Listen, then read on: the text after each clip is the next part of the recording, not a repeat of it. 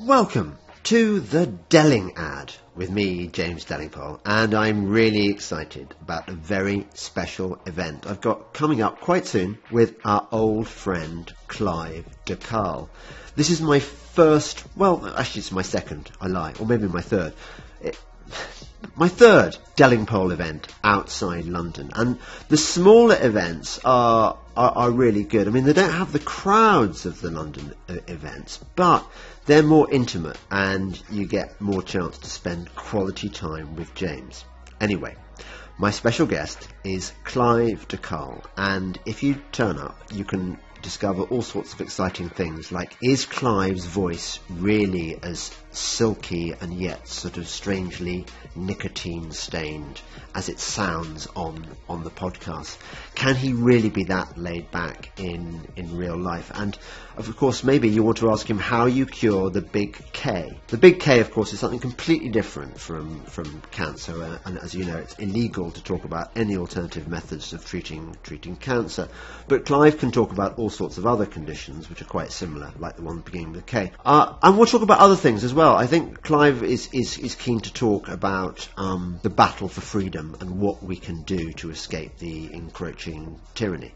Anyway, the event is in Dorset. I thought, you know, I'd give the, the, the South Coast a chance to experience the Delingpod and it's not far. It's outside outside Poole at a uh, a venue called the Hamworthy Club. If you any of you know the Hamworthy Club, it kicks off about seven. It, I, I might change the time, and make it a bit earlier. I don't know yet, but but seven roughly and it's on the 28th of July. I didn't even mention that, did I? I didn't mention the key detail. 28th of July. July.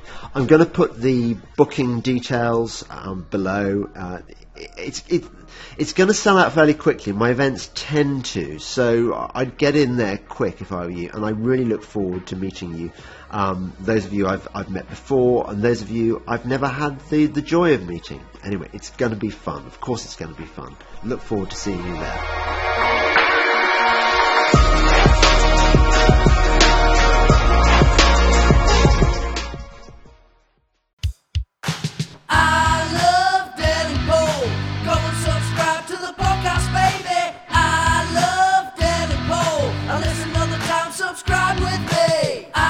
Welcome to the Delingpod. And I know I always say I'm excited about this week's special guest, but I am so excited. And before I tell you why I'm excited and who he is, not that you don't know already, I want to tell you we've got a new sponsor, which shows how incredibly successful the, the podcast is. And it's a sponsor right up your street. It's the Pure Gold Company. Um, now we've also got another sponsor, um, and they're still with us, Monetary Metals, and that's that you remember is the company where you can own gold and get paid interest on it. But if you don't want to take that route, if you want to own bullion, either at home in the form of coins, you know, or, or gold bars you want to stash somewhere, or in a vault in, say, London or Zurich, where, where I'd keep it, because I don't think you want to be storing gold in your own country in a vault, because not after what FDR did when he confiscated the gold. Um, then this is the place to go to. Obviously, I get a commission when you buy loads and loads, and that helps support the podcast. But I mean, I, am advertising it because it's a really great product. They, they, they will deliver gold or silver coins to your doorstep, or they will store gold for you in a vault. Anyway, details below the podcast. And without further ado, Brian Gerrish. Brian, I owe you an apology um, first of all. And the apology is for not having you had, had you on the podcast earlier. I mean, you're a legend. Well, James, thank you very much for that. But of course, it's not quite true, is it? Because you did offer me a slot, and then I can't remember what came up, but something came up at the last moment, and I couldn't do it. So I'm going to say you you were kind enough to invite me some months ago, but I couldn't make it. I, I, I, it's very decent of you to take the blame, but I would say it's much more down to my, my flakiness, and also actually to another thing. I, it's like I there are sort of more esoteric podcast guests, especially the ones in America, talking about things like I don't know, flat Earth or aliens. Well, I haven't done that. I haven't done flat Earth or aliens. Um, but I've always thought Brian's always going to be there, ready for you know, and he will deliver a perfect podcast. I, I came, I came um, upon you in in my in my normie phase. Well, when I when I was sort of transitioning, if you like, into slowly the seeds of awakeness were being sown within me, um, and we used to go on holiday every year to um, to, to Wales to to this place on the Welsh borders um, near Builth Wells, and on the road into Builth there was this little sort of hut thing where they sold free range eggs but they also, I'm not imagining this, am I? They, they sold a copy of UK Column, which is a newspaper as well as a wow. TV series. Well, that that's a very interesting is story. Right? We, well, we we started off from producing a little A5 sheet. Uh, well, it was um, A5, which gave us four A4 sheets if it was folded in half. That's where we started many years ago, and then eventually we were producing a newspaper which was very like the light is now. And um, yeah. we, we, we were able in the beginning, because of a, a very generous lady who donated to us, we were able to uh, print uh, quite a few thousand copies a month. And what we did is we distributed those to uh, a number of key people around the country. They each one of them might take several hundred newspapers, and they then distributed them in their local area. So we could never be entirely sure where the newspapers ended up, um, but uh, we we were certainly pushing them out across the country. Scotland, Scotland and Wales were included, and the other thing we discovered is that many people, uh, if they read it and liked it, would then pass it on to a friend, or they might put it in an envelope and send it to a a friend or a family member in another part of the country. So in those early days, we could often get maybe speak to somebody and we'd say, How did you find us? And they would say, Well, I read a copy of the column. We didn't distribute in that area, but somebody else had sent it to them. Yeah. So I, I can't imagine that there are many people who, who follow this podcast who haven't come across you on UK column news. Um, but just tell it, just in case they haven't, t- tell us what it is and what you do. Okay, well, I mean, essentially, UK column is now a, a, a media outlet. Um, we produce news live um, via the internet three days a week. Uh, we also put out a lot of uh, interviews with people. Uh, we have done some uh, we have done some um, documentaries and we've also done quite a lot of uh, um, panel discussions. So, Doctors for COVID Ethics. Um, we, we've done, well, we did a, a, lot on the COVID saga and, and lockdown. Um, but we've recently um, facilitated the event um, in Totnes, which was Sandy Adams challenging um, the local town council on matters to do with 15 minute cities and Agenda 2030. So we're essentially media. Uh, we're mainly in video, but the website's got a lot of articles on it as well on many different subjects and many different styles. And we are doing our best to provide quality media, challenging um, what the legacy media have put out, certainly the BBC and the big newspapers, and trying to get uh, you know an accurate alternative view on what is happening in these crazy times. Yeah, there's there's really nothing like um, UK column. I think one of the things I like about what you do um, is, that it's it's got bottom. It's I mean it's quite dry. It's a lot it's a lot drier than than, than say my conversational you know slightly wacky style. But the thing about people like me is that we're, although we're partly in the business of entertainment, there's a risk that we might be dismissed as a bunch of crazy lightweights. Whereas I think anyone sitting down and watching UK column news um, would would think, well, these are people who do care about facts and they do care about their research. Um, would you say? Well, we, we certainly do try and do that, but just to set the scene a little bit, we um, we started out with feeling that if we were going to get traction in in what we call Middle England, and what do we mean by that? We mean we mean probably people that have got a decent job, people who are uh, also people who might label themselves as professional. Um, we believe that if we were to make any impact in getting truth and facts out about what's really happening, we needed to engage with Middle England. Now, I'm using that expression on England, but it applies to Scotland and Wales and anywhere in the world. We wanted to grab hold of people in the centre of, of uh, uh, society who were capable of thinking for themselves. They, they got some professional base, and our logic was that if we could grab those people, they were capable of making change in their own organisation, whether they were involved in the NHS or the police or education, wherever it was. We said what we've got to do is get hold of the central core. And we felt to do that, we had to be very measured. We made a decision that we weren't going to use any bad language on any of our programs, so there's no swearing. We might include swearing if it's part of a reported article, but certainly we never we never swear. And uh, my little joke is that I still wear a tie. And people say, "But Brian, why do you wear a tie?" And I say, "I wear a tie because I'm trying to engage other people who wear suits and ties. And so I hope that they see me and think, well, okay, he's properly dressed. Um, maybe I'm going to pay attention to him.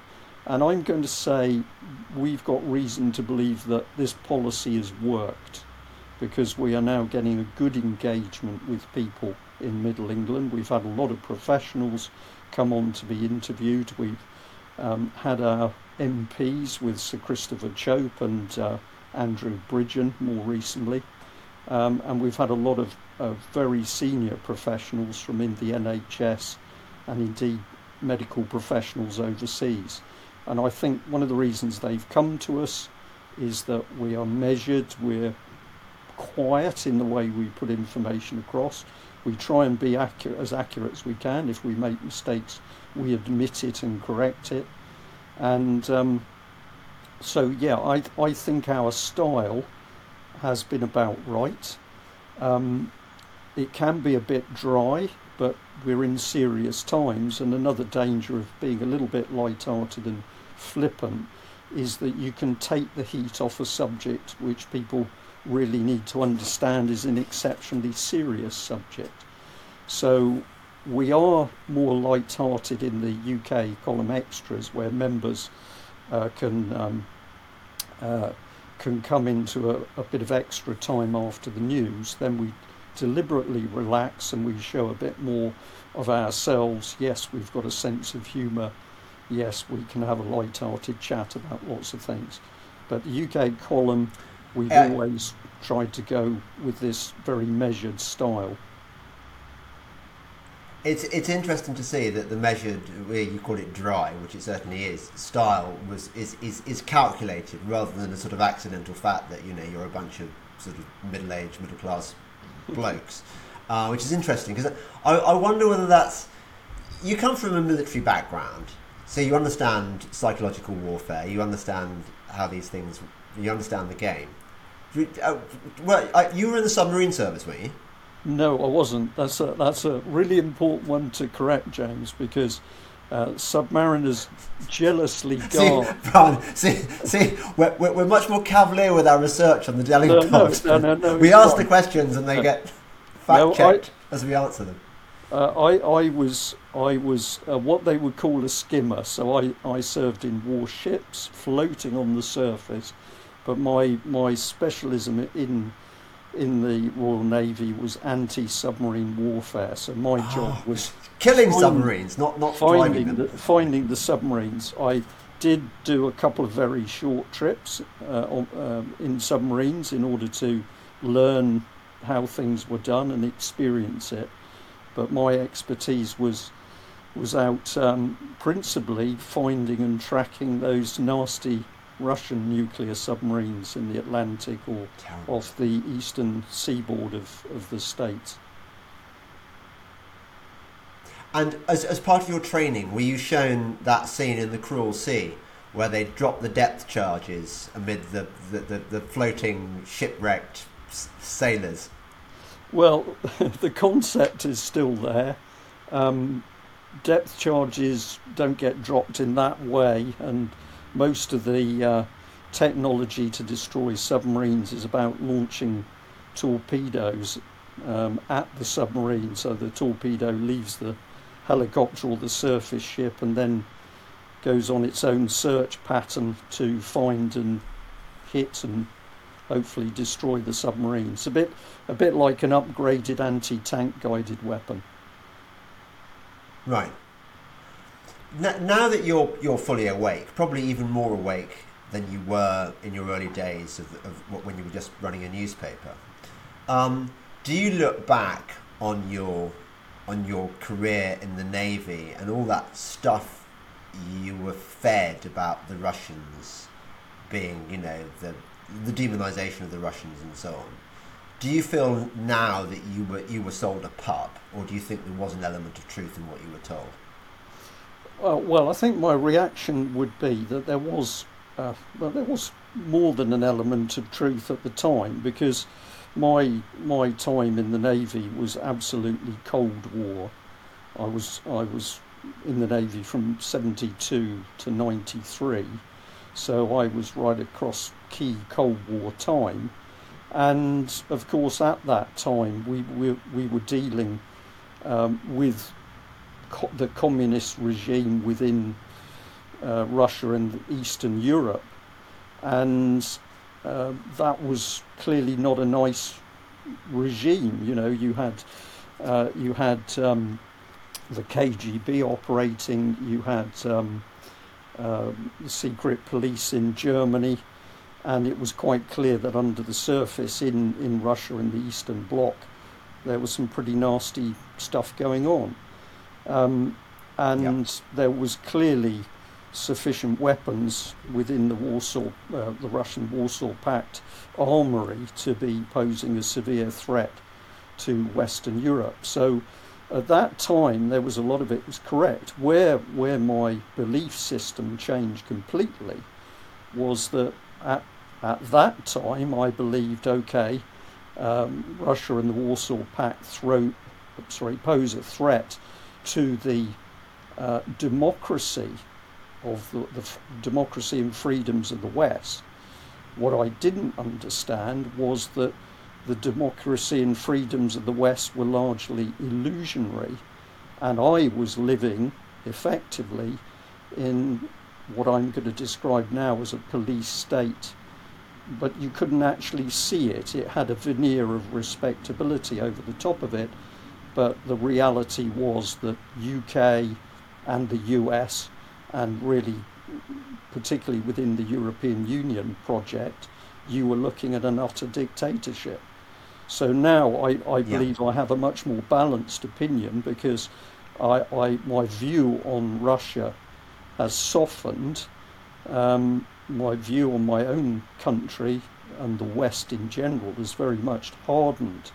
And I think we, we now live in a despicable regime because democracy, as I say, is largely illusionary.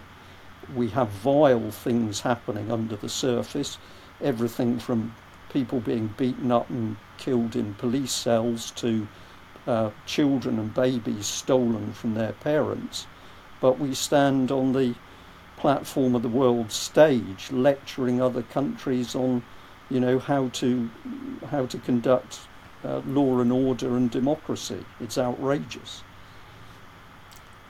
Yeah. I totally agree with you obviously. Um, but I, I, was just wondering was it not ever thus? I mean it, i mean you say so definitely in the in the 1970s for example we had ted heath as Prime Minister. Um, and we know about some of the shenanigans he got up to on on morning cloud. Uh, so our political class and our system has been utterly corrupted, certainly well within our lifetimes. But do you think do you think it goes back? How far back do you think this goes? Well, ultimately, it, it goes back a long way. Um, if we if we're using a loose expression, corruption within the political classes and the political system, I think the criminality and the corruption goes back a long way. But I I believe that if you if you go back in time, uh, the corruption was within a certain element, and there were good people who served as politicians, and I think there were people serving as politicians who who had um, correct values in truth, in facts and lies and morality.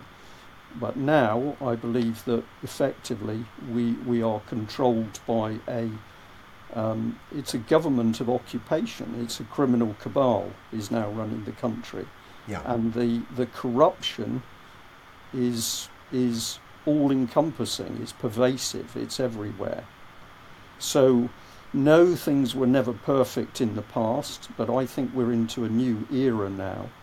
And the reason that my my own view changed so quickly was because um, very quickly when we began to report on simple things like fraud and corruption in Plymouth City Council or in other in, in other cities across UK. That's that's where it started, fraud and corruption.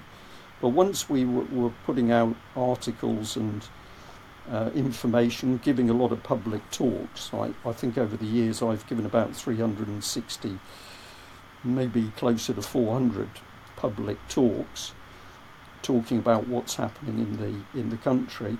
It was it was during one of the, or shortly after one of my talks that I was approached by a woman. Um, what she actually said to me was that her, I think the little girl was about 10, her 10 year old daughter was stolen at gunpoint in America by Neath Port Talbot Social Services. That's what she said to me on the phone. And of course, that's an incredible claim. And as I listen to her talking about this, half my brain is saying, this cannot be true. She subsequently came to visit me in, in Plymouth, brought a, a wheelie suitcase full of court documents, and I spent a couple of days going through those documents with her, at the end of which I was fully satisfied that every part of her story was correct. And if I tell the story as quickly as possible, a little girl ended up in intense pain. It got so bad she couldn't go to school, but the, there was no remedy from the GP, there was no remedy from local hospitals. So the mother in turmoil uh, with a little girl who was in intense pain. Um, when the mother tried to defend herself, uh, that the little girl wasn't capable of going to school, the local social services accused the mother of Munchausen by proxy, i.e., that she was attempting to get a uh, psychological thrill out of apologies, out of labelling her, out of labelling her um, uh, daughter as ill. And the mother eventually got so desperate. Let me deal with my phone before I embarrass myself. Um, the mother got so desperate um, that she eventually located a hospital in Florida um, that that dealt with stomach issues, and the main site of the pain was was connected to the stomach. So she flew the little girl to Florida to this hospital. Uh, the grandfather, the lady's father, went with them. Uh, the girl was in hospital for a couple of days, and there was a diagnosis. Uh, the day before the little girl was due to be released, Neath Port Talbot Social Services turned up with uh, an American policeman. The grandfather got a bit stroppy because they said we're going to take the girl, and the American policeman did draw the gun. So that uh, that part of the story absolutely correct. The little girl was then flown back to the UK on a false passport. Um, she was put in a um, juvenile type psychiatric facility where initially she was told her pain was imaginary. The diagnosis from the hospital was that the little girl had Zollinger's disease, which is multiple ulceration of the gut, intensely painful. And even when the mother convinced the local authority of that diagnosis, and they agreed with it to the extent that the girl was given appropriate medication for that medical complaint, the little girl was never given back to her mother. And that was the first story that came to me. I reported on it. I also did a talk in South Wales about this particular case. And some months later, Ian Crane, who ran at the time um, for a number of years the Alternative View uh, conferences, he gave me the opportunity to speak. I gave a talk about child stealing by the state, and that was the UK government and its agencies stealing people's babies and children. And from the time I did that talk, my phone never stopped, my emails never stopped, and my life was never the same again because more and more largely mothers came forward telling me how their children had literally been stolen by the UK state.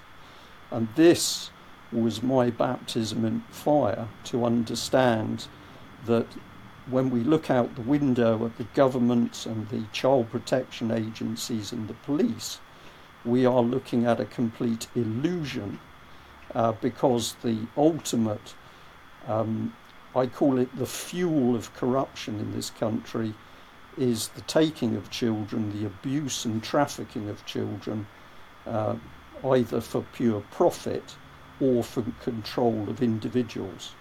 And just to finish, what do I mean by that? Well, if you want to control a politician, you can try bribes and money and women or men or drugs, whatever it is. Um, but they, they're all becoming very acceptable now. But what are you left with? Well, there's murder, which is a difficult one, or else there's getting involved with little children. And my firm belief is that the control system of politics in this country is paedophilia and the abuse of children. We've we've gone in deep there, Brian. I mean, we ha- we haven't quite got as far as adrenochrome and ritual satanic abuse, but we're not far away well, from it. James, um, this this this is this is my journey, right? My my journey into waking up to what was going on went from fraud and corruption in Plymouth to the extent that when I and some other good people tried to expose it, we were threatened. We um, uh, used hypodermic needles put in flower baskets outside my house. A friend of mine had a fire set. It was the wrong house. They set a fire outside his neighbour. They got the wrong door. That was when we tried to expose fraud and corruption in Plymouth. But what followed our investigations into fraud and corruption went straight to the stealing and abuse of children. And that theme has never gone away, even though I've been quite quiet about it for several years. That has been because I've been trying to help people embedded in the system. And I'm going to say fairly shortly, I'm going to be back on the, the trail of this because this is what runs the country. That's really interesting. And you've actually answered my question. I was going to ask you what it was that took you down the rabbit hole. And there it is, that incident yeah. with that woman. Um, how well did you know Christopher Booker? Um, I, I've, I've spoken to him a couple of times. I, I never got the opportunity to actually sit down with him. I paid attention when he started to report some of these issues. Um, but that's the truth of it. I was never able to fully in, engage with him. Um, but what what well, I sorry, go ahead. No, well, Christopher was, was, was kind of like my honorary dad. We used to have long. I mean, I, I love my dad, who's still with us. Uh, Christopher no longer is. Um, the, the, we, we used to have regular conversations, maybe at least once a week, where we'd talk for. Booker could never stop speaking on the phone, um, so the conversations would go on go on for hours, and they'd range from you know his family history and his schooling to the issues of the day. And, and I, he, he was kind of a mentor to me because he showed me that, that what was being covered in, in the, the mainstream news was not necessarily where the real stories were. And it's just very interesting. I mean, I think he was the best journalist of his generation, um, the, the one with the most integrity. And given given how mainstream he was, given that he, he was the co-founder or the founder of, of, of, of Private Eye, you know, he was he was very media establishment, wasn't he, in a, in, in a way? But his it's interesting to see where his interests lay, and, and, and one of them was what he called the family courts. Yeah. He said the family court system was very opaque, and you could see that whenever he covered these issues about about custody being taken away from parents to, to councils or whatever, children being stolen effectively, there was the, the, the, system that we that you and I and Christopher have been brought up to trust as kind of the envy of the world, you know, this this model of, of respectability and decency and, and Magna Carta and English common law, all, all this all this pabulum that gets gets fed to us in, in columns by sort of conservative columnists telling us why we won the lottery and life, life being in Britain. And so Christopher was bumping up at the edges of that in the Sunday Telegraph, and he and, and he got away with reporting it. But it's clearly, I mean, you're right. It is it is the thing. Well, it's once you understand that the, the economy is run on, or the or the the political system is run on on s- s- traffic, children, and kompromat. You're you're in there pretty deep. Well, yeah, and and let's. Um, Christopher Booker did a really good job in, in the cases that he reported. Um, and he did he did stick with the subject, but he, he was one person, and a lot of, of journalists. Actually, very interesting, isn't it? Because you you've just uh, written an article for Conser- the Conservative Woman, talking about journalists not reporting things. Is that, that right? Yeah. So I, am going to say yeah. Uh, he, he didn't get any support from fellow journalists. In fact, there are a lot of journalists who spend their whole time poo-pooing the idea that that there are um, there are paedophile gangs who are taking children. But if if if we do a, a simple little calculation, um, roughly 65,000 children in care in UK. In fact, it could be a lot higher than that now, but I'm going to I'm going to take a figure of 65,000. For a child to be in care, they have got to have gone through at least one court system. And if you add up the amount of money that circulates around the court hearing to take the child, I'm just going to use one court, there could be several, but we'll say one. Um, if you add out add up the amount of money that changes hands, is it's about a quarter of a million, because everybody is being paid. The social services are being paid, the uh, psychiatric um, experts that are asked to give an opinion on mum or on the children or the the psychologists who are going to give a, a report, they're all earning money, a lot of money. Uh, the Guardian ad litims um, from organisations like Cafcass, ultimately they're earning money. So if you just put a handful value on one court case, it's a quarter of a million. So if you multiply the 65,000 children in care by a quarter of a million each, that's before you get into long-term residential care. You are talking about a, a multi-billion pound industry.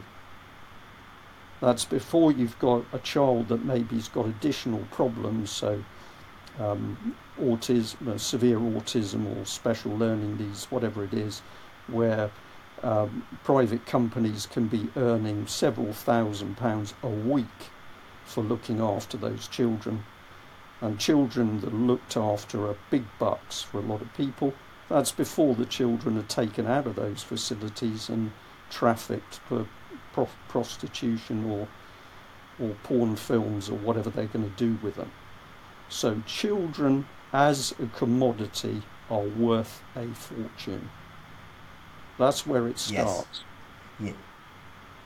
And we are conditioned by the media and by TV programs like drama series and things, probably The Bill and stuff, to think of there are these children in abusive households.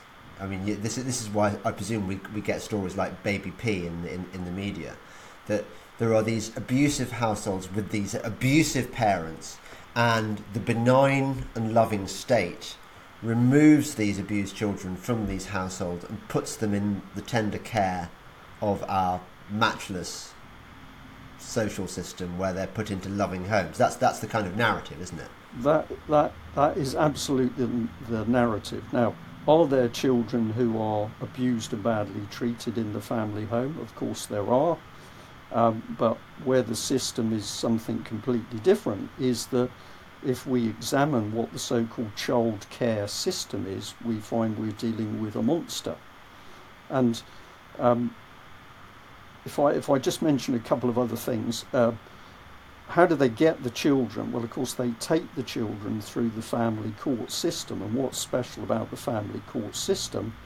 There is no jury present. There is simply a judge in a room which forms effectively a star chamber. Um, on rare occasions, one or two members of the press could be allowed in, but normally there's no jury and there's no press. And if you want to understand what goes on in these courts, the only way you can get in is to act as a McKenzie friend for the parents. And in, in my early days in this subject, when I was trying to uh, help parents and learn, I did indeed go into these courts. And what I witnessed was just horrific because all sorts of accusations could be thrown at, uh, at the parents by child protection, social services. You know, the mother is is uh, has got mental health problems. The mother is anxious. The mother is this. The mother is that. And then the onus is on the mother, sometimes the father, to prove their innocence in a secret court. And they they start out on a hiding to nothing because the state uh, will have a number of people ranged against them. They will have the local social services team, they will have the um, psychiatric or, or um, psychology team acting on behalf of the court and social services, they will have the CAFCASS team, uh, they will have the guardian ad litem, who is an appointed um, legal, uh, uh, an appointed solicitor who's supposed to have the child's best interests at heart, all of those people are ranged against the mother and father. Most of them won't have a bean to rub together in order to get their own legal defence. And even if they do get a legal defence, those people are operating within a secret court. And so we shouldn't be surprised that in case after case, the ruling of the court is that they're going to take the children because the moment they take the children, the money starts to circulate. Wow. Do you know what? I got a taste, just a, hint of, just the, a taste of the of the very tip of this scary system. Um, to mix my metaphors, that when I was when my children were younger, we used to live in um, in Camberwell, and every now and again, as you know, children they get they get bumps or they get you know they fall over or one child throws something at another and hits it in the head or, or, or whatever or they get their arm twisted maybe the arm comes out of their out of their socket. And I remember when you took your children in to casualty the the zeal with which you were questioned by the the doctors and nurses about the, the injury and how it was sustained. And it was clear that they were angling to be able to pin this on you, the parent. Hmm? And I thought, if this is what they try and do with articulate middle class parents, I imagine they do it tenfold with, with people who are less articulate well, and probably would have less money to back themselves. The the answer to that is is one. You said Camberwell, did you? Yeah. And, and my, my response to that is that Camberwell and the London in, in, inner boroughs have always been exceptionally dangerous uh, territory for this sort of thing going on. But yes, you're absolutely right. Um, you would have been severely questioned. And I think that comes about for two reasons. One is that people within the NHS, the nurses and doctors, would have been indoctrinated with the belief, question the parents, um, and they would have been indoctrinated against the parents and for the idea that child protection services are squeaky clean and protect children, whereas I fully believe the reverse re- reverse is true. And many cases, uh, including cases that have been reported in the ma- in the legacy press over the years, um, have started with very simple things um, that happened. The child fell down the stairs or did something, and then that was turned around and used against the children. I have an individual. I I'm not allowed even to say the sex of the individual that's in contact with it at the moment. Um, newborn babies taken from that family within days of birth with no evidence of uh, harm or potential harm against those babies at all. They've already been taken into care, in inverted commas, um, where the parents are only allowed to visit them as they're, they're, they're now just over a year old. The parents are only allowed to visit them uh, three times a week. And the mother wasn't allowed to breastfeed her own babies because Child Protection Services deemed that this wasn't necessary. And of course, what happens to the parents is pure mental torture, particularly the mothers, because the baby or the young children are taken away and then she is only allowed to meet those children in highly controlled environments where sometimes the mother is not allowed to even hug the child or the children and she's not allowed to say that she loves them. When when I learned and from, I just when I when I learned from going into the courts and seeing this array of people making utterly false accusations against the parents. I was stunned. But in one particular court hearing, where I was alongside parents, mum and dad, the local authority uh, claimed that I had personally tried to break into a, a contact centre, one of these contact centres in South Wales. And on the day, on the day in question, I was actually at the UK Column uh, studio in Plymouth. And I subsequently got six witness statements of people to say that when this claim, or the claim that I'd tried to break in had been made, I was in Plymouth, 100 plus miles away. And in the next court hearing, when my statements were presented to the judge, he looked up, he grinned, and he said, Oh, Mr. Gerrish, I, I, I rather think there's been a mistake made. And I said to him, Well, this is not a mistake, this is perjury. No, no, no, Mr. Gerrish, I, I, I think, I rather think that the local authority has made a mistake. And when I pushed the point a bit, and remember that I was only there as a McKenzie friend, he then said to me, uh, Mr. M- Mr. Gerrish, let me tell you this if you dare to report any of the proceedings that have taken place in this family court, I will put you in prison.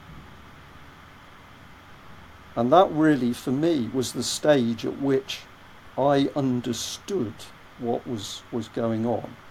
But I've, I've, I'm contacted, I'm now, strangely, over the last few months, I'm being contacted again by parents who've had their children literally stolen by the British state. And this is the British state that has the audacity to stand up on the world stage, point a finger at the Russians, for example, and say, oh, those nasty Russians and nasty Mr. Putin is stealing the children. When the facts are that this country, via the government, is running a child protection racket. And if people want a, another example, which they should pay attention, it was only a couple of years ago that it was in the national press in this country that over 400 unaccompanied Syrian children had disappeared. Out of the children that had come into the country, it was reported 400 had been disappeared, had disappeared. There was no inquiry. There was no police investigation. There was no reports. There was no discussion in Parliament. We just simply said, oh, well, we've lost 400 of them. I, I mean, that opens up a whole other can of worms, doesn't it? About yeah. disaster capitalism and about the bigger picture about what, why wars take take place. And we know, you and I know at least, that one of the reasons that well, America basically starts wars in places like Syria is so that they can traffic children. Well, with, well with, and, with and, and of course, of...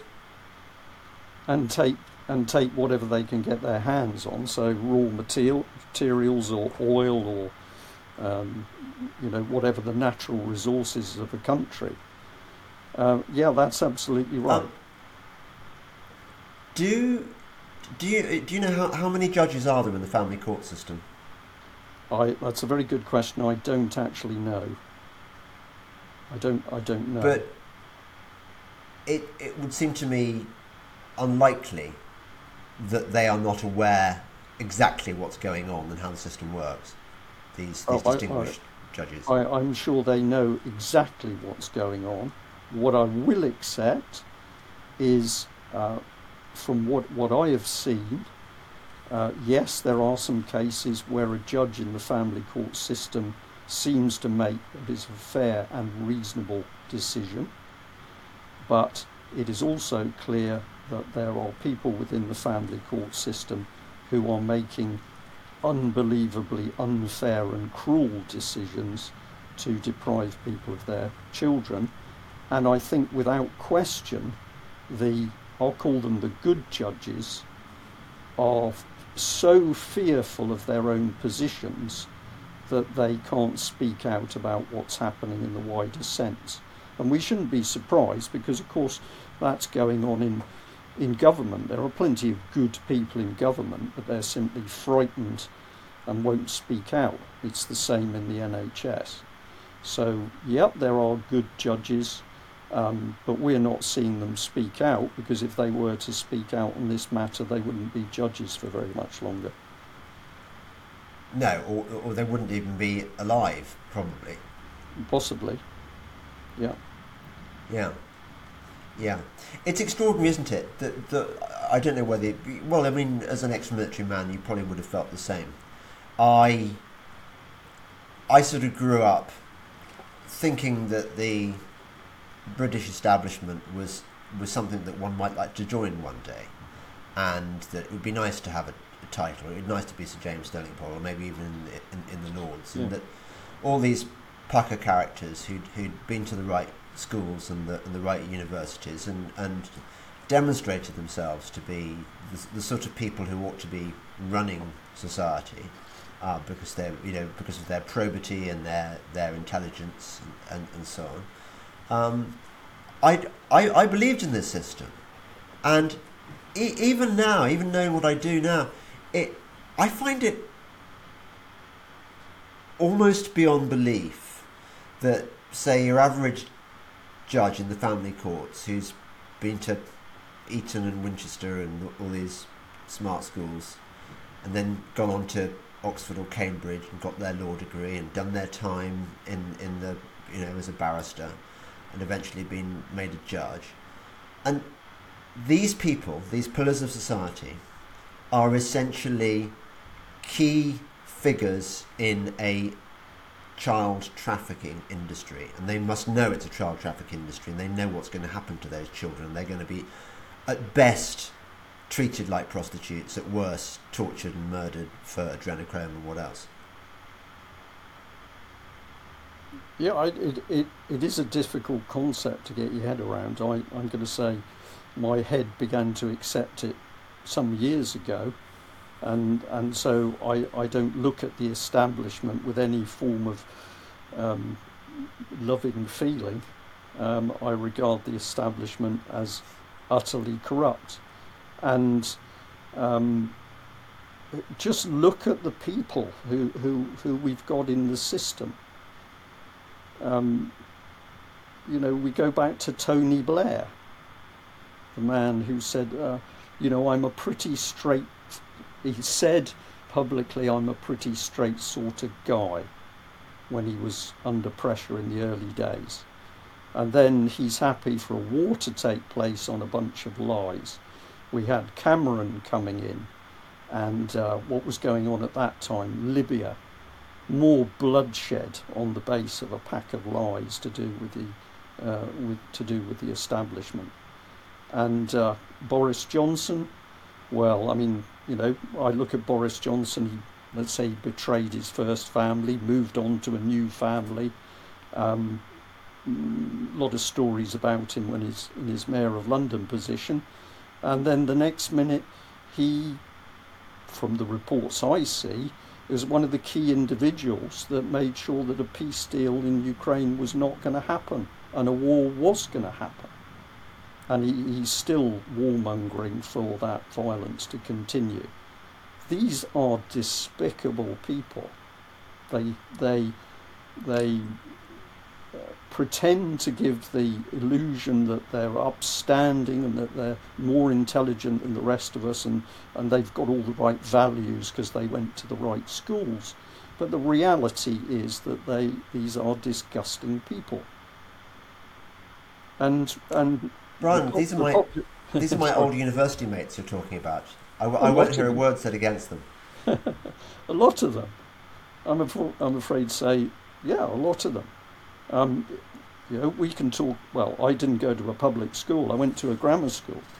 But what I found interesting is that when, when I got to the Naval College at Dartmouth, um, overwhelmingly most of the people had come from public schools. And when I got to know those blokes better, there were quite a few of them that began to tell me stories about their school, which in the first instant would suggest that they didn't entirely enjoy it but it was quite clear that some of them had had bad experiences. And I'm talking about sexual experiences within the confines of a boarding school. And so, yeah, very early on, I began to, you know, have to learn about what went on in, in public schools. They're not all, of course, they're not all bad. The staff are not all bad, etc., etc. But what you generally find is this business that when wrongdoing takes place, the initial reaction is not to speak out and get it dealt with, it's to cover it up, manage reputations, and keep your own job. Because if, if you're a whistleblower, you're going to lose your job. So, you know, yeah. I, I, I would have to say, and I can understand how this would be hard on, on you, but I learnt in the early days that public schools were not the squeaky clean organisations they like to pretend they are. It's weird um, because, as, as, you say, I went through this system. You know, I went to a, a prep school, uh, so, which we called Colditz, um, and it was it was pretty pretty Spartan and with a pretty a, a pretty scary regime, and that you know you'd get beaten for trivial things. And there was a bit of there was a bit of you know uh, gay activity among the boys, but but I, I mean, and there was a predatory music teacher um, who felt me up in my piano lessons or tried to, but but that was as far as it went. And then I think about my time at Malvern, you know, sort of classic English uh, provincial public school, um, where C.S. Lewis and Aleister Crowley both went um, and Jeremy Paxman. And um, nothing of that kind that I that I saw.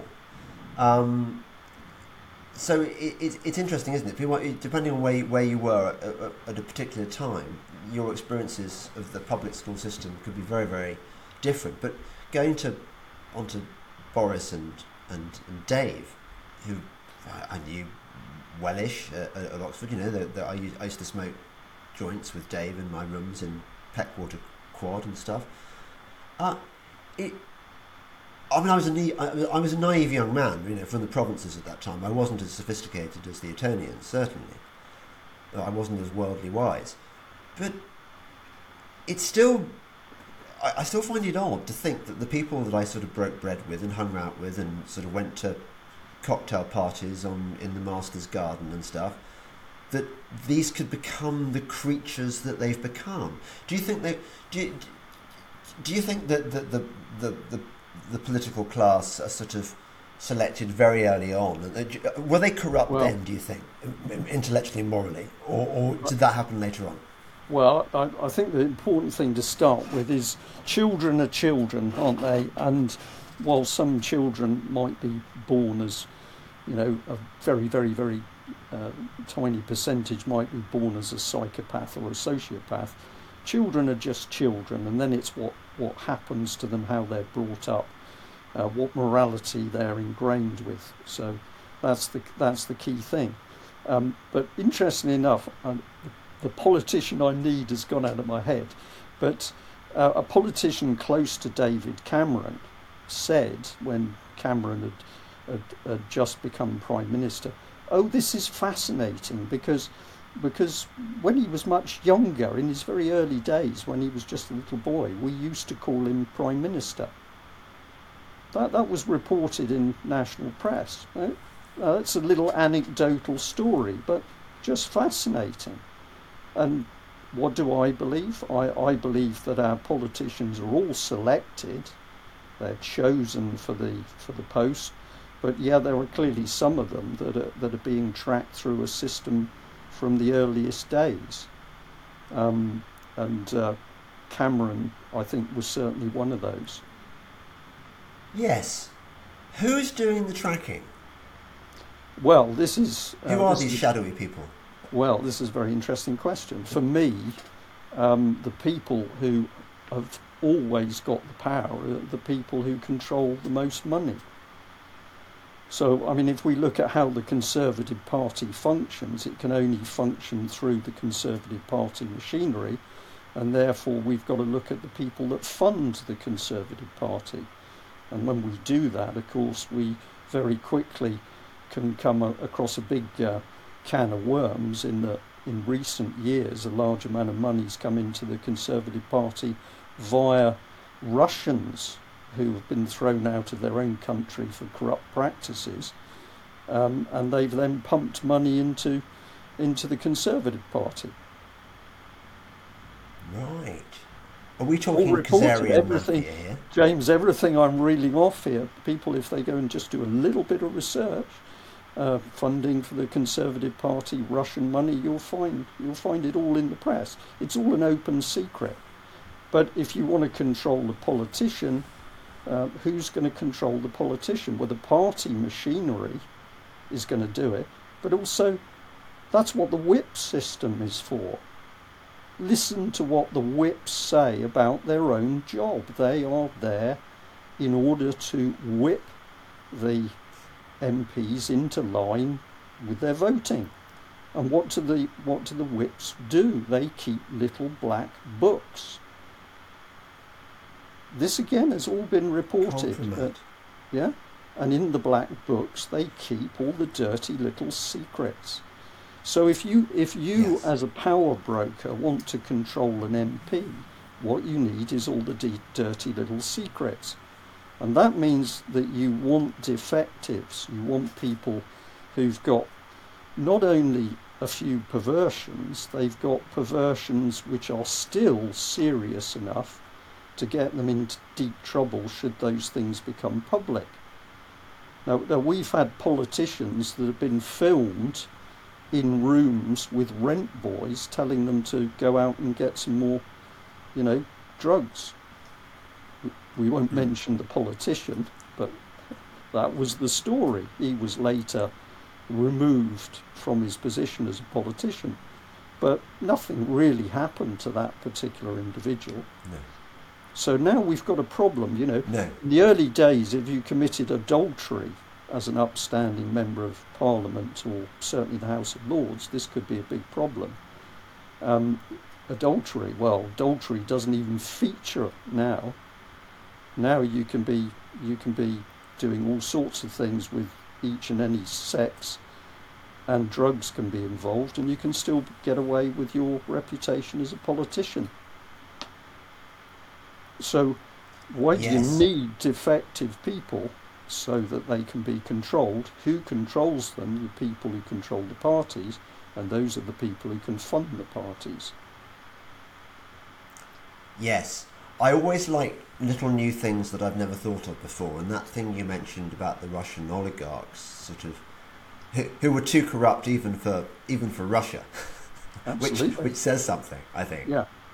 Um, so these are the people who are, of course, sold us, sold to us in the Western media, as these victims. I mean, they're, they're sold as victims of of the Putin regime, and that they probably tried to speak out against the wickedness of, and, and they were sent into exile. But in fact, they are the kind of the, the dregs of, of the Russian oligarchy. Well, yeah, it's a fascinating discussion. I mean, sometimes at the moment, because because of the way we're reporting Ukraine, there's been one or two people say, "Oh, well, the UK Column's pro-Russian." Well, in trying to really talk about what's what's been happening in Ukraine, it's not so much being pro Russian as to just be reporting what's factually correct. But is Putin squeaky clean? I don't think so. But it's remarkable some of the things that he's done because if he was part of the system, he's turned against the world rules based order to an extent that they want him gone. I mean, America, UK, uh, the European Union has openly declared that they want regime change in Russia. They don't just want uh, want the war in Ukraine stopped in Ukraine's favour. They want regime change. And why do they want to get rid of Putin? Because he is challenging a lot of the wicked stuff that's going on in the West. And then if you just jump back a bit and, and say, well, it's quite incredible that Putin turned against these oligarchs. And one of the things that he was saying at the time is that these people are betraying Russia. They're selling off our infrastructure. They are they're hollowing out our natural resources. They got no interest in Russia. And eventually, when he said this is going to stop, and some of them uh, thought they were powerful enough to say go away, they either found themselves in prison or booted out of the country. And where did a lot of these people come? London. You've reminded me, actually, of another thing that I discovered recently via Matthew Ehret, um, talking on the German Warfare podcast, which he explained what it was that happened in the post Soviet era. That this was orchestrated, I think, almost inevitably by Kissinger. And the plan was to divide Russia into a series of small states, which the better to divide, divide and rule it, each of which was to be given to an oligarch that the, the Western deep state, you know, the central bankers, etc., control. controlled. So that would make sense. So what? So what Putin has done is have a purge of Kissinger's oligarchs who came here and then exerted their well, advanced the interests of the of, of the the New World Order by funding the Conservative Party. Does that make sense? Yeah, and, we're, we're, we're talking in handfuls and keeping it simple, but yeah, this is this is this is the reality of it, and and and. I, I still go back and read some of the reports about this Russian funding of the Conservative Party, and, and oh, we, sh- we shouldn't worry about it. They're all f- fine people. Really? who are they? I mean, at one stage, I think I'm allowed to say Alex Thomson, who does a lot of work with the UK column, but in his previous role at GCHQ, these were the type of people that that agency would be monitoring because they regarded them as dangerous international criminals. And then suddenly, yeah. we've got them mixing directly with the political masters of this country. How, how can that possibly be? It can only be if the real agenda for the so-called rules-based international order is not is not being created within national governments, it's being um, it's being created within the supranational system um, outside of the nation state. And if you look at America at yeah. the moment, who is running America? It, it, it's surely madness to say uh, a, a senile, incompetent Biden is running America. He's just the, he's just the floppy puppet. Who, who's pulling his strings? Well, the security services and and rogue elements of, of you know like uh, Blinken and Victoria Nuland, rogue elements of of the um, American political elite. So yeah, yeah. yeah. I, I know from listening to some of your other podcasts that you've reached the conclusion I have, which is that ultimately the person running the show is the devil, uh, and that he's not a metaphorical figure, that he is he is real, and he's calling the shots with with God's permission. Um, uh, when did you when did were you always a, a believing Christian? The honest answer to that is, with a smile on my face, I was sort of, what, what was the film? Three Weddings and a Funeral. I can't remember the title of that. Four film. weddings, if you like. Four, four weddings, yeah. So I, yeah, he's I a Luciferian. I was a person that I came from a family that, that had some pretty strong ties with mm, probably the Baptist Church and the Methodist Church.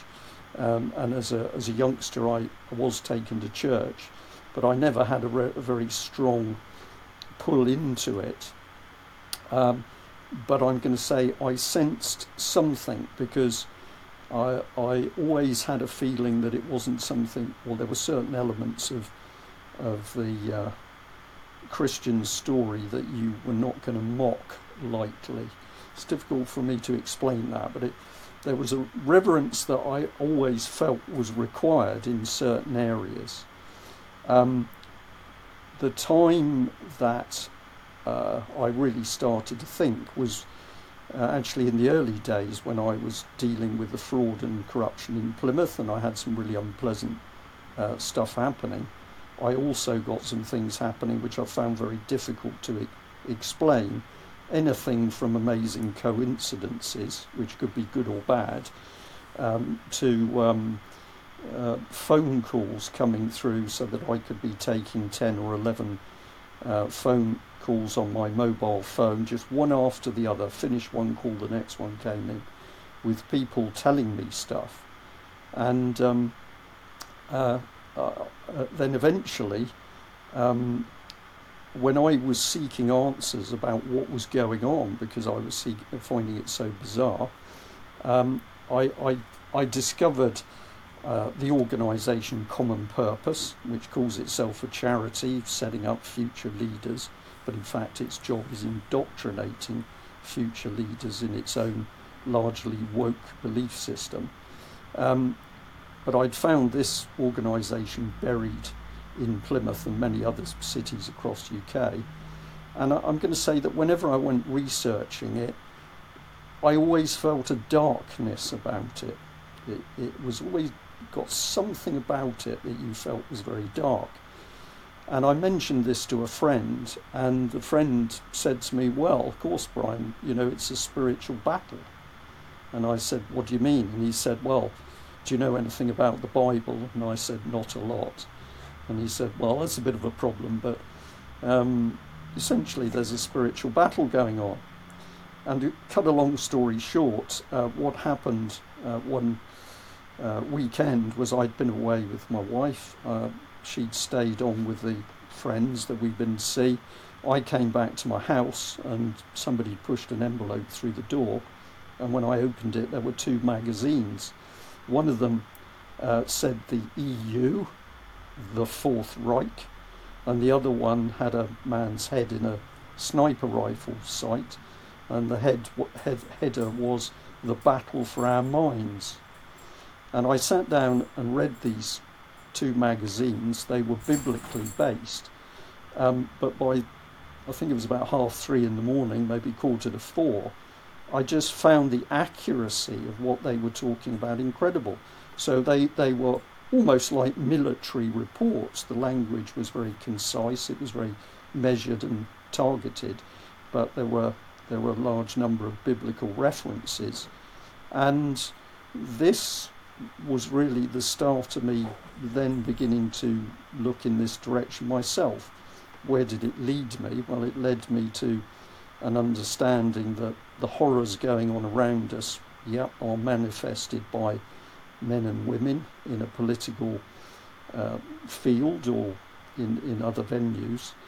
Um, but ultimately, there's there's a much more powerful spiritual hand, which is stirring the pot to to make this happen. And when we start to understand that the real battle is spiritual, not political, um, this is where we can really start to gain some leverage and understanding on what we should be doing to fight the wickedness going on. And uh, uh, I, I, I found it fascinating that when I began to have an appreciation for the spiritual battle, um, I was giving a lot of these public talks, and I might mention God from the stage, or I might mention a little bit about end times, and I could get quite a hostile response from the audience. So I learnt to deliver my talk from the stage, but afterwards, I would find people came up to me and would say, Brian, do you think there's more to this than men and politics? And I would always say, of course, it's spiritual. And then you could talk to people. What is really encouraging now is there is almost no nowhere that the UK column goes. There's nobody we speak to who doesn't at some stage say the world's gone mad, but I sense there's something else. And the moment they say that, I find you can start to have a very friendly, relaxed conversation about spiritual things. And the nice thing is, it doesn't matter whether they're a Christian or uh, a Muslim or whatever they are, they can they can appreciate that there's something else going on uh, above men and politics, as I describe it. And um, yes, it's interesting to... you say that about about your experience mentioning the, the, the G word, God, yeah. or, or whatever in your early talks, because I I can't help myself. I'm I'm very upfront about. You know what you see is what you get. So I, will always bring bring God and Jesus into my in, into my talks in a in a kind of I hope not not a kind of cringy way. Um, well, even if it is, I don't care. Um, that's the deal. And I find that the response is always really positive. And I, in fact, what I find is that you get this sort of frisson of, of sort of excitement and joy, I would say, in in the crowd when you when you talk about the spiritual dimension. It's like people are. I notice this a lot with the people that that, that I, I, I talk to at, at, festivals and, and, and things like that. They have a light in their. They have a radiance which you don't see in normal people. In normal, and they can be happy. It, it, it, they can be laughing and joking. They can be happy, even in the bad times. But yeah, there's that. But it's also this this kind of awareness that that that they have protection. I was wondering whether you you you, you felt that. Are you, are you familiar well, I, with with Psalm one? Um, sorry, with which is appropriate. Psalm Psalm number one, which is very appropriate. It's well, the one that is, is um, blessed is the man that hath not walked in the counsel of the ungodly, nor stood in the way of sinners. Um, and uh, it goes, he shall be like a tree planted by the waterside that will bring forth his fruit in, in due season. His leaf also shall not wither, and look, whatsoever he doeth, it shall prosper. Do you, do you not feel that, that you've got this kind of protection? Well, I, I, I I do feel that. Um, quite often people will say to me or Mike or other members of the UK column team, you know, don't you get a bit fearful? And actually, no, I don't feel fearful at all. Um, and that's a huge advantage because you can get on with fighting the battle without worrying. Many people, it seems to me, who don't have any proper faith, um, they they might have the right things inside them, but but they're lost because they they don't they can't look anywhere else for strength and protection.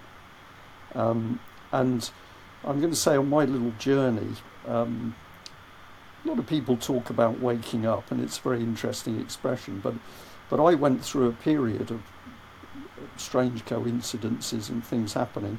Um, but quite often there was a biblical connection. Somebody would send me a little verse from the Bible. So I might be down, I might be thinking, I'm not sure how to handle this. My phone would go beep beep, and when I opened it, somebody just sent me a little verse from the Bible. Very often that answered the concern in my head. So that was very positive. But then that was followed by me going through a period of experiencing some pretty dark stuff, some of which is very difficult to talk about and also very difficult to understand. But on one occasion, when I was, I'd gone to visit a, a flat which I'd been to before, um, knew the people living in it very well. Uh, but as I walked over the threshold, it was as though something jumped on me, and I felt incredibly unwell. And I know that I must have reacted badly because I think my wife thought I was going to have a heart attack or something. Um, but over the course of the weekend in that particular location, um, it was as though something, you know, was uh, oppressing me.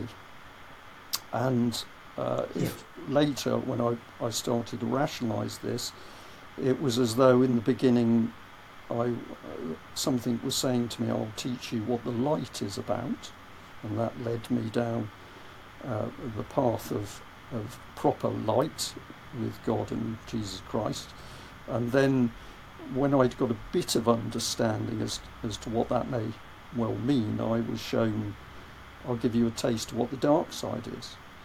And, and that was pretty potent. Um, I can I share this story? I think I probably can, but I, I in dealing with the child abuse issue, I was then exposed to child abuse cases in which uh, there was a satanic element, and if anybody in your audience thinks that uh, satanic ritual abuse is, is fantasy and nonsense, then you've got a lot to learn. Um, but when I dealt with some of the, uh, as they were adults that had been through this type of stuff, um, I found that a knowledge and understanding and a belief in God and Jesus Christ gave you a particular strength when you were dealing with them because it was clear that some of them at least still had very dark things with them. Um, so, James, I'm going to say to you, I, I smile at myself as, as I'm talking about this stuff because if if 30 odd years ago you'd have said, Brian, in 2023 you will be talking openly about spiritual battles and the fact that people need to understand the dark side's real and you need to be very careful if you're playing around with it. But that's where my life journey has, has taken me.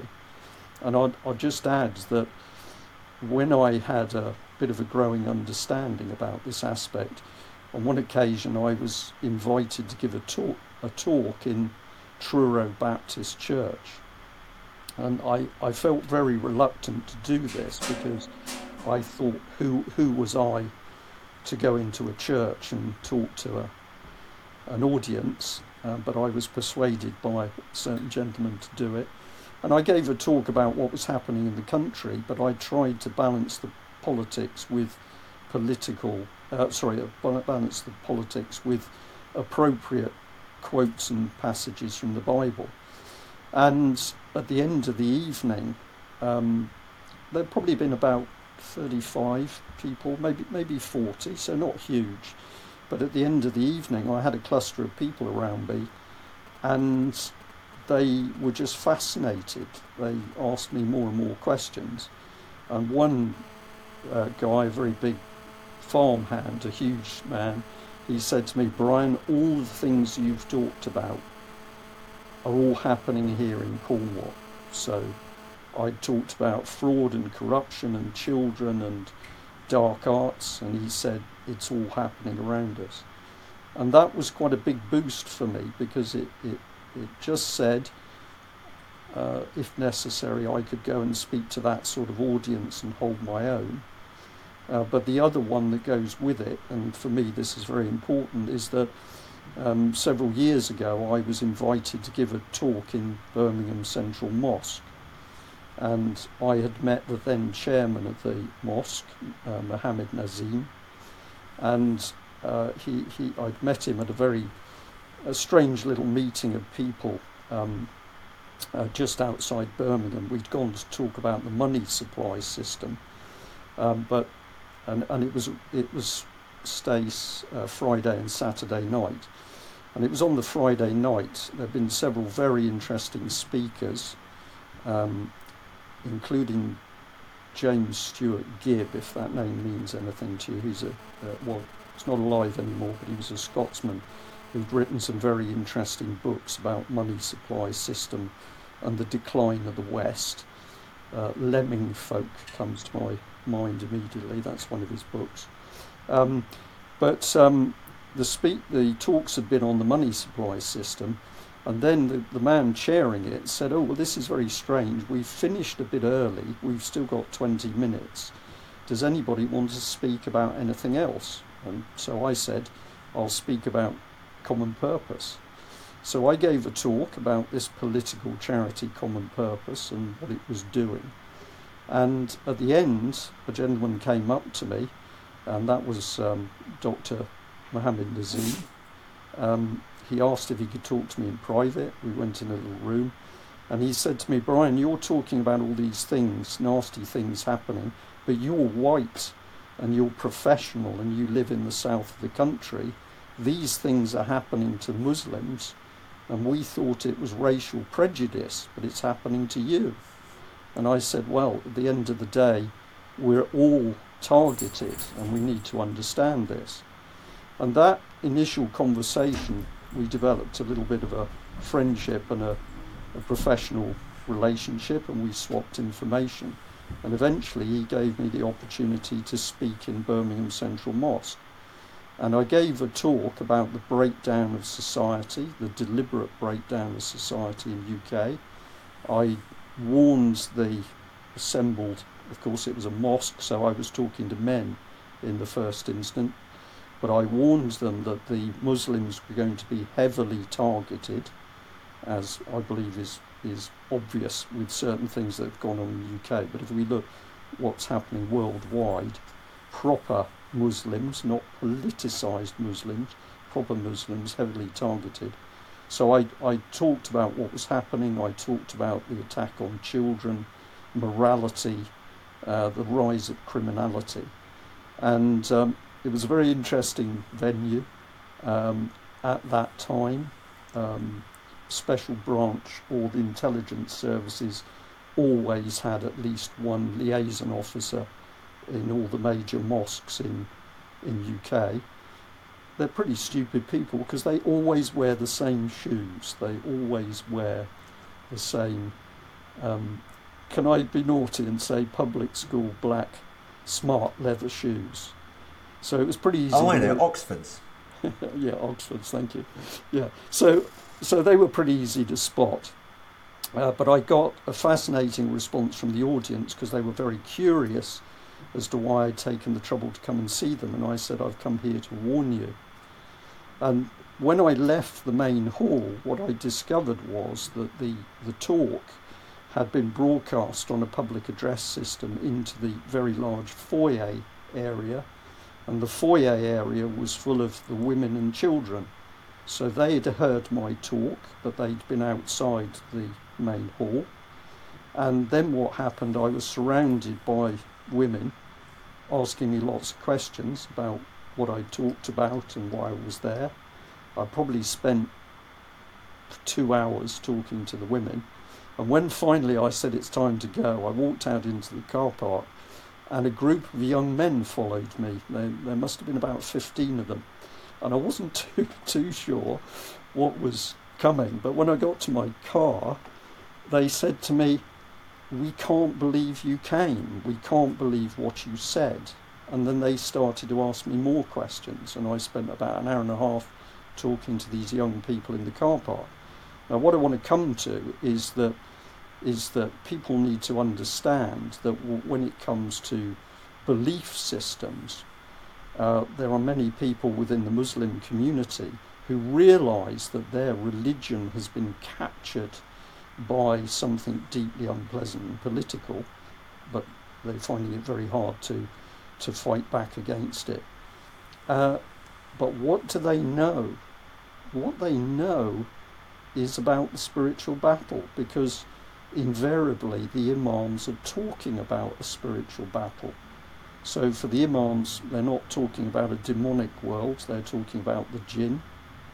Um, but in my view, out of a major, uh, if we look at major religious communities in the UK, the people who are best informed about the demonic battle are actually the true Muslims, while we have Christians utterly abandoned by uh, their their vicars and the Church of England, uh, who are lambs to the slaughter because they are not being taught about what's really happening.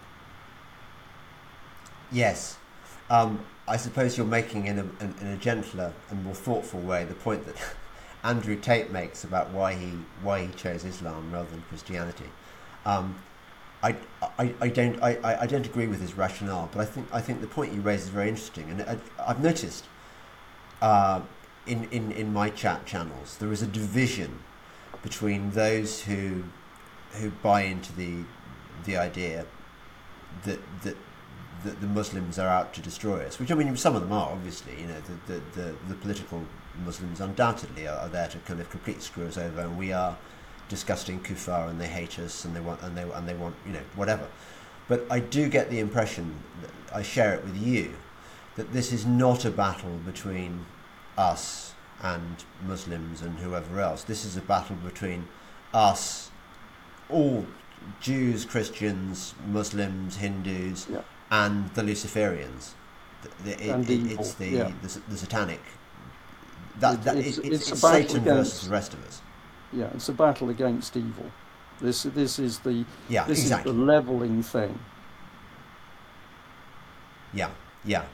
Um, just wanted to pick you up because I, I, I can't I can't talk to you without not talking a bit about common purpose because that was the first kind of thing that I became aware of you through. Uh, and I, uh, I'll tell you, Brian, I remember this is how much the newspapers have changed. I mean, I think that the newspapers were always in the hands of the forces of darkness, but to but but they, they were less obvious about it. There was a degree of leeway before. And I remember, I can't remember which editor it was, but there was a Mail on Sunday editor who was very um, preoccupied with common purpose yes. and was it very was Paul, keen for me Paul to write Dacre. about it. Paul Dacre was the man Paul Dacre. Ah, well, wrote, so it wasn't him I'm thinking of, but but but but Paul too. Right, that's good. Well, it was Paul Dacre who was responsible for for the uh, mail. It came out on a Saturday morning, uh, printing uh, ten full pages on what Common Purpose was up to. And the reason he did that is because sometime earlier, when he was being utterly shafted uh, via the early. Um, I've, I've, forgotten the name of the organisation, but when when we were seeing the uh, revised attempts to take control of the uh, the press, um, and Full Fact had been set up, and all those all those agencies, I'd written to him after he'd been grilled at one of the sessions and said, "Do you realise that a lot of the people that are are now pressing for censorship of the press and giving you a hard time are connected with common purpose. And I sent him a little docket, a docket of information about common purpose. And Am I allowed to leave my chair for 10 seconds? Is that acceptable? Yes, Right? you certainly can. I, I I- do it all the time to, to I, deal with I'm going to reach over to my wall. Hold on a minute.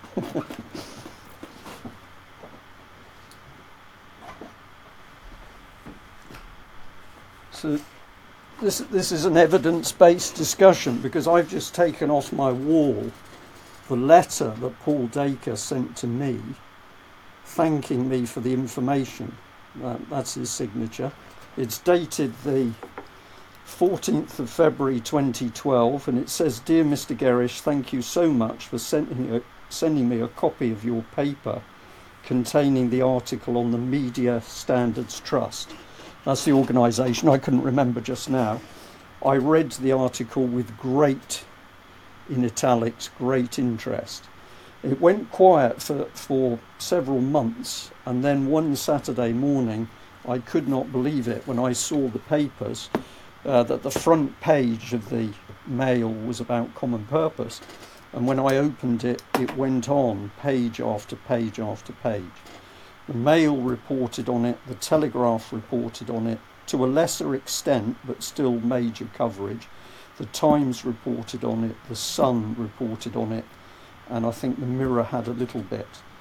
And I was later to meet one of the Mail journalists who'd been involved in producing that exposure.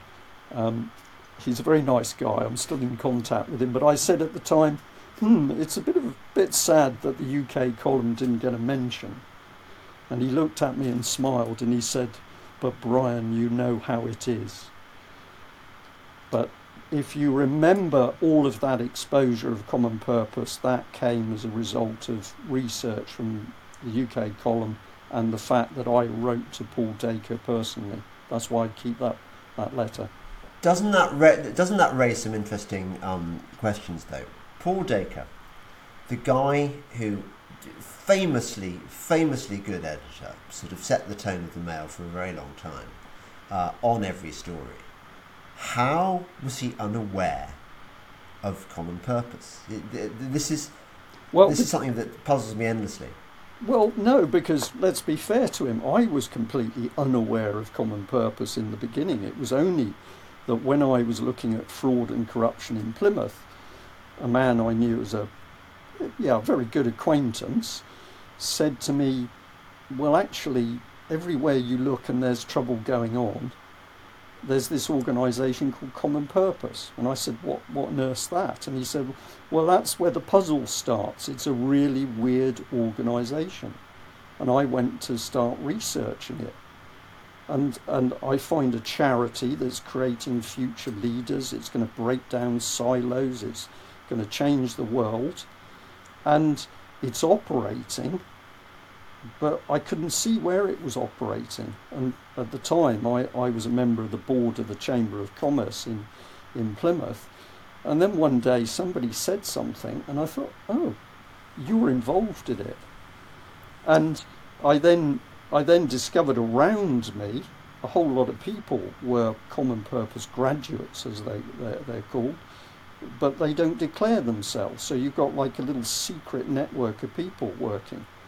Well, eventually, a very kind guy um, hoovered up a load of data from Common Purpose because if you were a, um, a qualified Common Purpose graduate, um, you you were allowed to access their database to find other Common Purpose graduates. So you're based in Plymouth, you could go and search as to who was Common Purpose trained in Sheffield or London.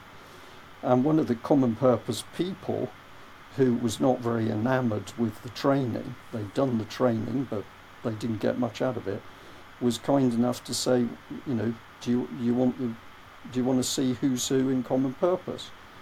And that's how we, we got the information. That information is still available on a, a funny little website called cpexposed.com. There's actually a database. And when you look at the database, it was incredible because having never heard of Common Purpose, they were everywhere. They were in the police, they were in the NHS, they were in schools, they were in the judicial system, they were in the BBC, all undeclared. And David Cameron is fascinating because David Cameron was absolutely involved with Common Purpose to the extent that he later went on to promote Common Purpose expanding in India. He joined Common Purpose events in India, whilst at the same time Eric Pickles, who was the communities minister, was advising publicly, reported in the press, that local authorities should not, quote, waste their money on common purpose, unquote. So this, this is when we began to see a secretive charity operating, which was taking people, recruiting people to become graduates, and then those individuals appeared to be working within their own organisations with goals that suited common purpose agenda, not necessarily the natural goals of their own organisations. And what did is... you find out about the people who who founded it? What is Julia Middleton? Was it? well, Julia, Julia Middleton was the um, uh, was the key founder and chief executive in the initial stages. Um, but whenever you looked at, uh, at, uh, at any of the her individual sorry, if you ever looked at any of her early statements on how Common Purpose was formed, the only thing you could read was that she'd originally been in uh, the States. Now she's an internationalist anyway because although she was born in UK, she went off to a French or a Swiss finishing school.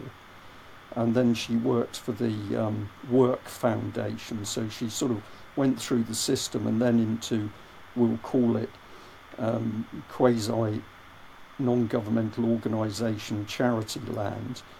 But she said, in her own words, that she'd been in America, she had heard things and thought it was a good idea. She came back and she formed Common Purpose with half a million pounds, as you do, you get the odd half a million. Um, but it was quickly apparent to us, because because you could see the evidence for it, and she talked about it, that the funding had come from a collection of banks. She never declared who the full spectrum were, but the major bank was Deutsche Bank. And for a long time, Common Purpose would hold its board meetings within the confines of the Deutsche Bank itself in London. So it was the banking industry that formed Common Purpose. She was the spokesperson. I don't think she's very bright. I'm, I'm not saying that to sort of be, you know, what's it? I generally do not believe Julia Middleton is very bright. I think she was chosen for the job. If you ask me yeah. where I believe she was operating in the UK, I think she was operating in Chicago, and I think that the common purpose idea is closely linked to the Common Cause initiative, which was unleashed in the United States. And the powerhouse behind that was later to become the uh, Chicago powerhouse behind Obama. Who? What? Um, who's that? Well, if, if you follow Obama, you will find that he's heavily connected with uh, the regime that's involved with social engineering, um, based, I'll call them the mob in Chicago. Yeah. Um, Mark Anderson is, is very well up on the background to this because very often he's speaking about the fact that from from the core in Chicago, is the is one of the major driving forces for the creation of the global system of mayors. And this, of course, is, is where we're breaking down the nation state by creating a global system of city states where one man or woman, the mayor, is, is going to be the overriding uh, person in, in charge of those cities. So I, am I'm, I'm bringing yes. a lot of things together, but to come back to your point, I believe very strongly that Julia Middleton was was chosen or, and or groomed by this um, Chicago-based uh, social change uh, powerhouse, um, which was doing all sorts of things in America. which in turn would have taken its orders from some. This would have been planned at somewhere like the Trilateral Commission. Well, yep, same thing applies because all these things require quite big sums of money to to operate, and therefore you're going to come back to the big think tanks who are invariably funded by the people with big sums of money, whether it's Gates Foundation or it's George Soros or hedge funds. Very often, if you look at the funding, uh, you see straight away that the funding's coming in from hedge funds. But if I can just add, just going more, back, yes, Chuck, please do. Just to add one one more bit, because because this is really building the picture, is that when we began to investigate common purpose, I, I gave a public talk and on about common purpose, which was recorded, videoed, and uh, at a certain point, I was saying on stage, we've done a lot about common, we've done a lot of research on common purpose, but there's something about it that I can't put my finger on. There's something about it. It's very dark. There's something about it. It seems to be able to control people in a way I can't, I, I can't understand. And a few days later, I got an email from a man, and he said, "Brian, I am a uh, a trained psychologist, and I will tell you what Common Purpose is doing. They are using NLP. Uh, I had no idea what NLP was. I now know it's neuro linguistic programming. And what is it? It's a form of psychological manipulation by which you can control the way people think and behave. And it rapidly became apparent this man did uh, did some wonderful things because he took some of the talks that Julia Middleton had given and he, he, he, he let her speak and then he broke down the language that she used and showed how it contained very strong NLP uh, components whereby the grammar and the words were being manipulated to affect the subconscious mind. Now, where this gets very interesting is by 2010, we have discovered the Conservative Cabinet Office document called Mindspace. That's M I N D S P A C E, Mindspace. If you just search in a search engine for mindspace.pdf, the document will come up. But this is the document produced by the Conservative Cabinet Office in which they boasted, or they boast, that their research development with the Behavioural Insights team had been so successful that they could, quote, change the way people thought and behaved, and the individual would not necessarily know that their thought processes had changed. Or, they said, if somebody suspects that their behavior has changed, they won't necessarily know how it's changed. Now, this was really spooky stuff because you, you've got a, a an organization which is quasi secret burying its way into organizations and recruiting its future leaders. But what it appeared to be doing was using some pretty powerful sophisticated psychology in order to groom those people into the right way of thinking. Now, join the the head of the serpent with the tail.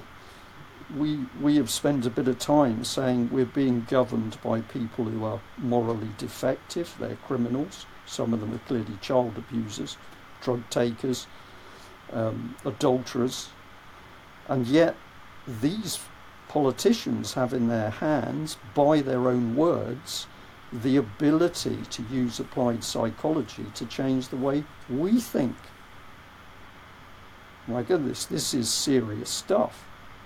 Right? And where did we see this weapon unleashed during lockdown? Because in the um, in the SPI-B unit, which was the psychological unit of the government's COVID advisory team, the minutes of the, uh, I think it was March uh, 20 meeting were released. We published, publicised these things and talked about it, in which they openly discussed using applied psychology to make the public more frightened of COVID so that they would be more compliant to lockdown. And they even said, as a caveat, uh, some of the things have got to be applied very carefully because if we use communities to police themselves, i.e., you know, you don't want to be locked down, but your neighbours turn on you and say, no, no, no, you, you need to stay at home, otherwise we're going to die. If this psychology was overcooked, it could result in violence. Now, everything I'm saying yeah. is factual. It's based on the government's own documents. It's based on, and much of it has been commented on in the media. But, but the, you know, the mainstream media, I'm going to use the expression because more people know what the mainstream media is. The journalists are too stupid and bone idle to do the research to follow this through because the government is using manipulative applied psychology everywhere. It's using it within the political party on the MPs. It's been using it within the civil service to change people who should be um, independent, or sorry, unbiased uh, civil servants acting in the best interest of the country. It's using applied psychology on them. It used it in the formulation of the lockdown procedures and it's using it in every single document that comes out of government because NLP can be effective by the spoken word and by the written word. Yes. But it's all, I, I mean, I, I agree with you on laziness and, and, and so forth. But also, it's because, you know, we're all, well, most of us are under a spell we've been conditioned by the a military grade propaganda psyop. Uh, I mean, I was thinking, as you said that, of the thick of it. You know, very popular comedy series uh, about what we laugh, laughingly call, affectionately call, the dark arts and spin. Yeah. Like you know, these are these are fun things. It's like dark arts. It's all it's yeah. all it's all a big joke. And actually, it is about manipulation of of people you know, for, for, for to, to advance to to force through political agendas. Yeah. Um, and and we've been encouraged to think of it as a kind of yeah part of the warp and weft of political life, something that we should we should find entertaining because it's yeah. what Malcolm Tucker does. Yeah, but of course, suppression of the truth is is the dark side because the side that I support is is light and truth and love. And if we've got a regime running which is, as one thing, suppressing truth, that is of, you know, this is demonic. And now we're beginning to pay, we're beginning to pay, well, we're reaping the rewards of this because we can see society in front of our eyes getting more perverse uh, darker and, and more degenerate is, is happening by the day. And this is not surprising because what's been unleashed against us is stuff which in its first you know iteration is is demonic I agree with you. Before we go, um, this is a question more for me than I think most people are going to care about the answer. But but Dacre, I, I, I, I had a, I, I was his chauffeur for a while once. Um, I won't tell you the circumstances. You've had, a, you've had an interesting but, life, but, James. But, but, but I, I, I got on with him. I thought he was, a, I thought he was a nice chap. Um, uh, you know, contrary to the rumor that you know this sort of fire-eating, foul-mouthed bully, which maybe he was too, but but he, but I, I thought he was, his heart was in the right place.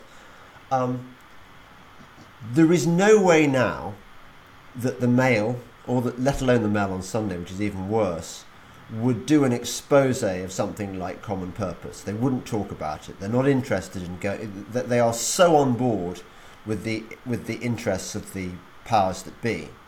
in every respect, whether it's the green agenda or, or, or, or the, the death jab or whatever. They never question anything.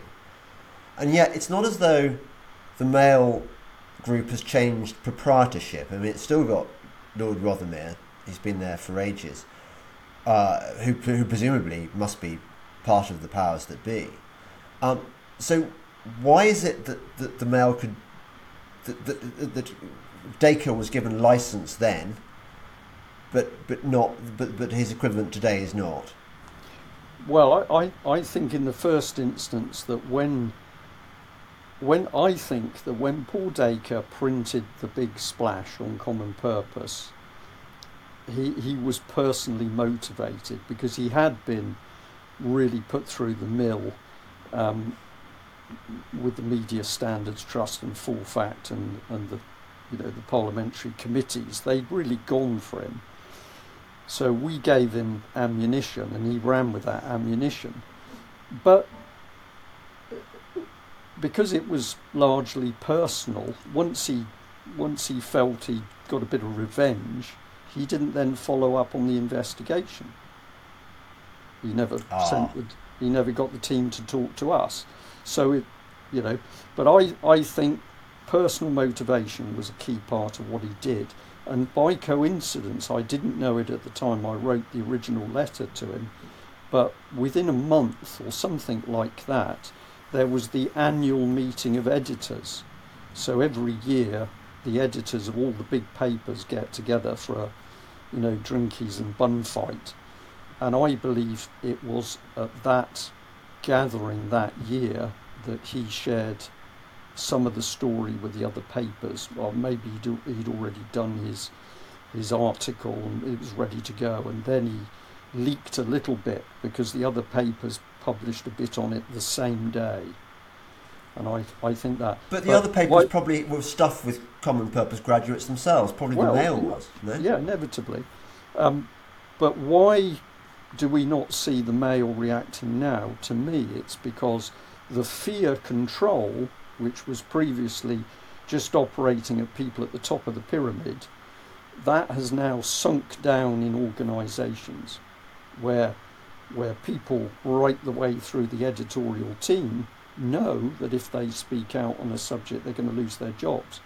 So the the control system that is operating in this country is suppression of the truth, suppression of the media, and you do that by fear, and that's come right the way down through.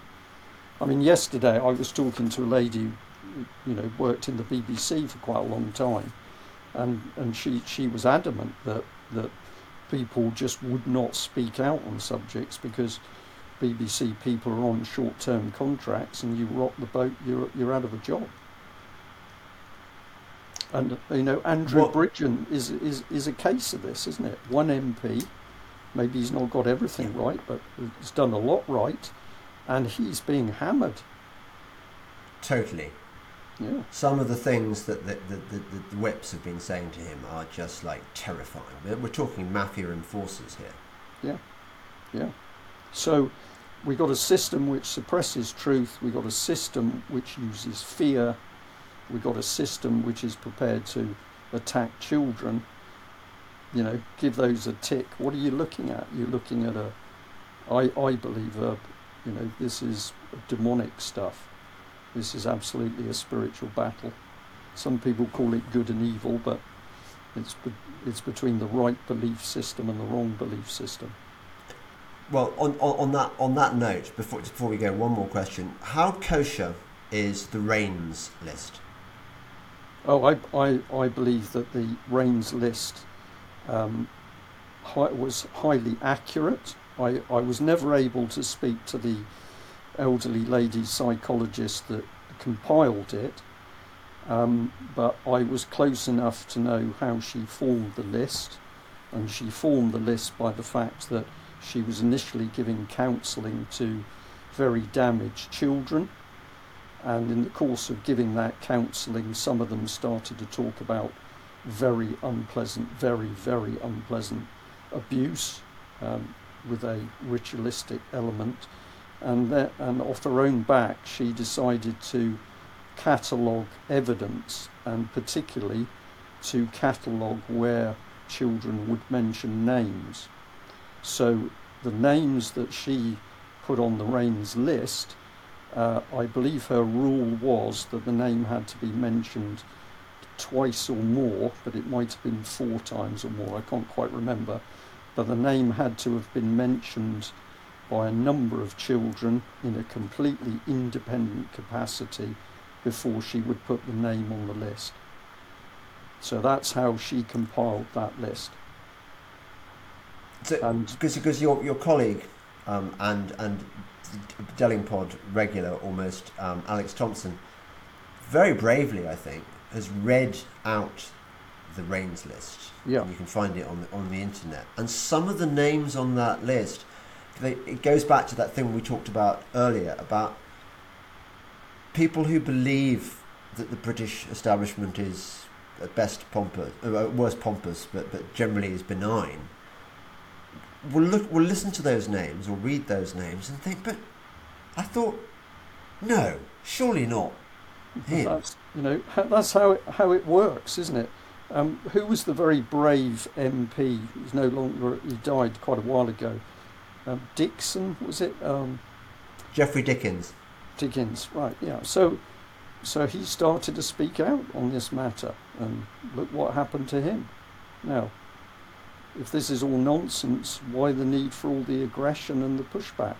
I I sat with an element of the police. I have sat with an element of the police team that were investigating Ted Heath, and they said to me that, in their professional opinion, the evidence that they collected uh, was overwhelming, and if the man was still alive, he, he would be um, taken through court proceedings for the abuse of children.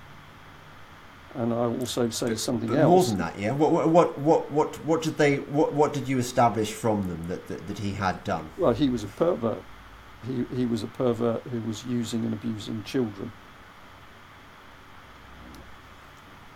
I mean, did you get as far as the, the story that oh, who's that solicitor, that that lawyer, QC, who's talked about him actually taking children onto his yacht Yeah, and bumping them off? well, yeah. Sorry, we, we, Do you believe that one? We've, co- we've come back into the very heavy stuff, but you know, maybe if you like, we could. He's not going to sue, Brian. No, no, but we could do another session on this. But, but the the the reports, and and I was able to talk to the police team, um, were that their belief was that they were dealing with a an abuser of children, and there were certain aspects to what he did put him in a special character uh, category. But of course, the reality is, with the abuse of children, comes murdering children, because some people get a kick out of this. Ooh. Well, Brian, I've so well. I, I don't know whether I enjoyed talking to you, Sorry, right? Because it's bad, some of the it? stuff we've Yeah, I, I it's just, say to, I wish you wouldn't. I just say to people, um, welcome to my life, because this this is what I've gone through and what I've learned, and I'm I'm still learning from people on these issues. But the key bit is is to make sure that you balance your life out with good things. So whatever you enjoy doing, get out for a walk or walk the dog or play music or paint or make sure if you are somebody that's trying to fight what's going on and you're a deep researcher, do something to uplift your life at the same time. Otherwise, something will eat you. Can I add one more to that list? I totally agree with that list. In fact, after this, I'm going to walk the dog, um, which is pricking up its ears because it because it knows that. Um, is learn the Psalms. Yeah, because the Psalms offer you protection against demonic attack. Psalm, if, Yes. for example, Psalm 23, they don't like it. yeah, Ha- had you crossed that threshold? And, and, and, and you know the Lord is my shepherd I shall not want. He maketh me to lie down in green pastures. Yeah. he leadeth me beside the still waters. He restoreth my soul. If you'd, say, if you'd, if you'd said those words the, the demon would have had The the other one that goes with this, of course, is prayer. And why are they busy busily trying to stamp out prayer at the moment? No praying zones. Why are they doing this? Because the really bad people are utterly terrified of prayer. That's a whole other discussion. Should you wish? I think we, we uh, you've you've you've whetted my appetite already, Brian. I think um, this is it's, it's going to be great. I'm I'm almost tempted to split this up into two podcasts because like, why why throw away two hours worth of material on one? I don't know. Anyway, You Brian. Brian Gerrish, um, tell people where we can find you. You can find me with a really great team at the UK column. Uh, uh, Mike Robinson and uh, Josie and Stephanie and Kenny and Debbie and a whole host of other people. That's www.ukcolumn, U-K-C-O-L-U-M-N dot O-R-G. And at that point, my dog has arrived to cough and splutter. Uh, Brian, again, thank you. Um, uh, after all, after this long, long wait, it, it's more than justified. All, all the wait. Um, so thank you very much. It remains only to, to, to me to thank all the people who support me. I really do appreciate it. The people who support me on uh, Substack and on Locals is probably the best place. Um, Subscribestar, Patreon, and you can buy me a coffee. People buy me coffees, and that's really appreciated do support my, my actual sponsors, um, uh, the, the, the, the gold um, company, the, uh, the pure gold company, which I'm, I'm going to, um, uh, you'll, you'll, you'll see the details below, and all, all the other um, people who sell their products through me as well. Um, thank you very much for watching, and thank you again, Brian. Okay, thank you. Bye bye. Um, all right.